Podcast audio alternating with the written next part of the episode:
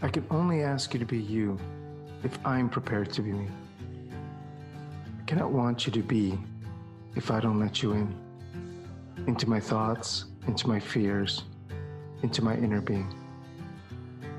This is my way of becoming the change I want to see. This is my way of sharing all of me with all of you. This is it, exposed, unplugged, naked, free. It's nothing really, it's just me.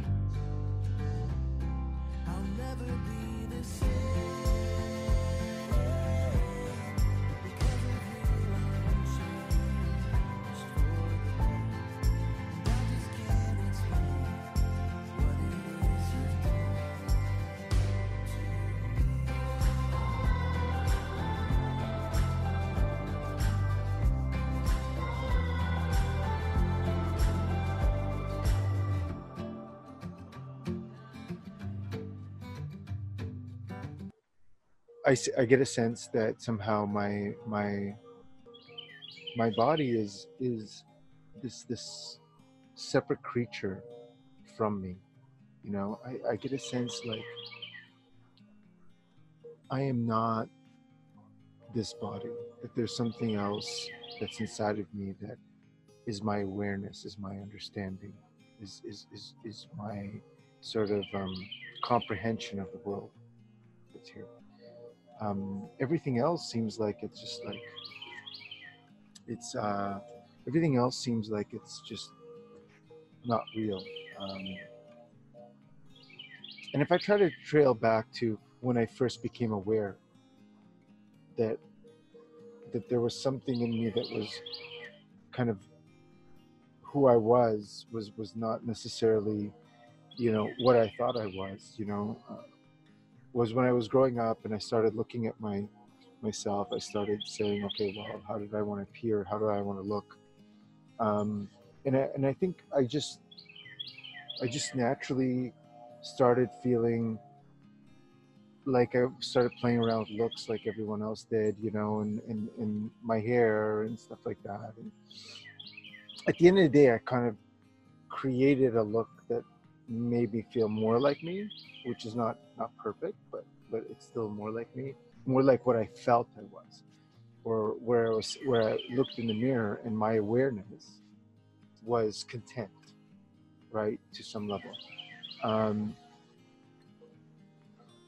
I guess that was it, right? And that's when I realized, hey, wait a second, something else is going on here. It's not just about how good I look or bad I look. I didn't care what other people thought.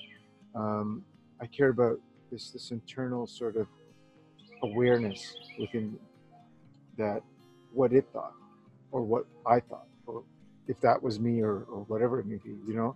It's almost like when I saw The Matrix and I saw Neo getting plugged in, you know, to The Matrix, and he went into the for those of you who've seen it, his mind gets plugged into a computer simulated world.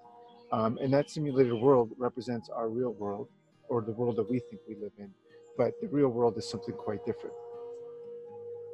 And it's almost as if my awareness was plugged into this physical, organic, you know, silicone-based body, right?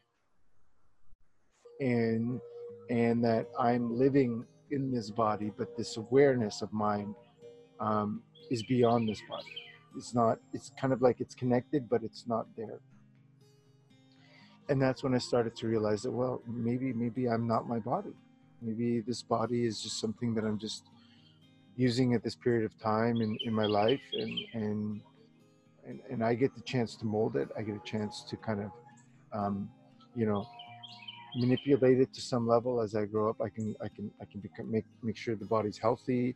I can make sure my body, you know, is lean. I can make sure it's more muscular. I can make sure that my look is more polished, things like that. I can change different pieces of my face if I want to through plastic surgery. I can tattoo myself. There's so many different ways that I could alter the body to make my awareness more satisfied with how it's representing that awareness, right? But it wasn't me trying to impress other people or to, it didn't really, and I never quite understood, and maybe someone can chime in here and help me out. Never quite understood the need for others to look at me and say I'm attractive or ugly or whatever. I don't know. Maybe that's something that was kind of weird in me, because I kind of, it was always about me, and I actually never really looked that great growing up compared to what other people thought, and so, but it never really mattered to me how, you know, the general population thought I looked, but it did matter a lot to me. You know, it mattered to me how this body represents who I am inside, this awareness inside, I guess. And, you know, I did a lot of things growing up. I had a nose job where, and I fought quite hard to get it, and probably another blog will probably dig more detail into it. I did a lot of things to change my body, and I'm continually doing things to change my body in order to better suit how I believe I should be looking, right? And I wasn't just content, like some people said, you know, like my parents told me, just be content with what you were given and all that. And I was like, no, you know, I mean, I need to be, that contentness doesn't come from me just giving up. It, you know, my contentness comes from me molding my body into the image of who I believe I am. And that then leads back to the original question, who am I, right? I don't know. I actually don't know who I am.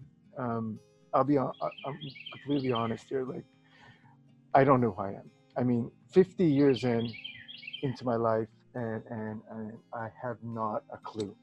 That is, and I don't know. I don't know if I'll ever get it. I don't know if I'll ever figure out who I am. But I do know that there are more dimensions to me than I'm fully aware of. And back when I was in my early 20s, I went through what I call the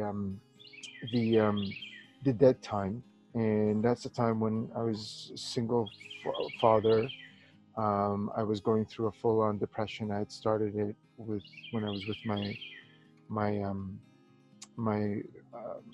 my second love of my life, and I was there with a child pretty much full time, and having to deal with who I was and what I was and what am I going to represent to my boy, and what I was going to be to him.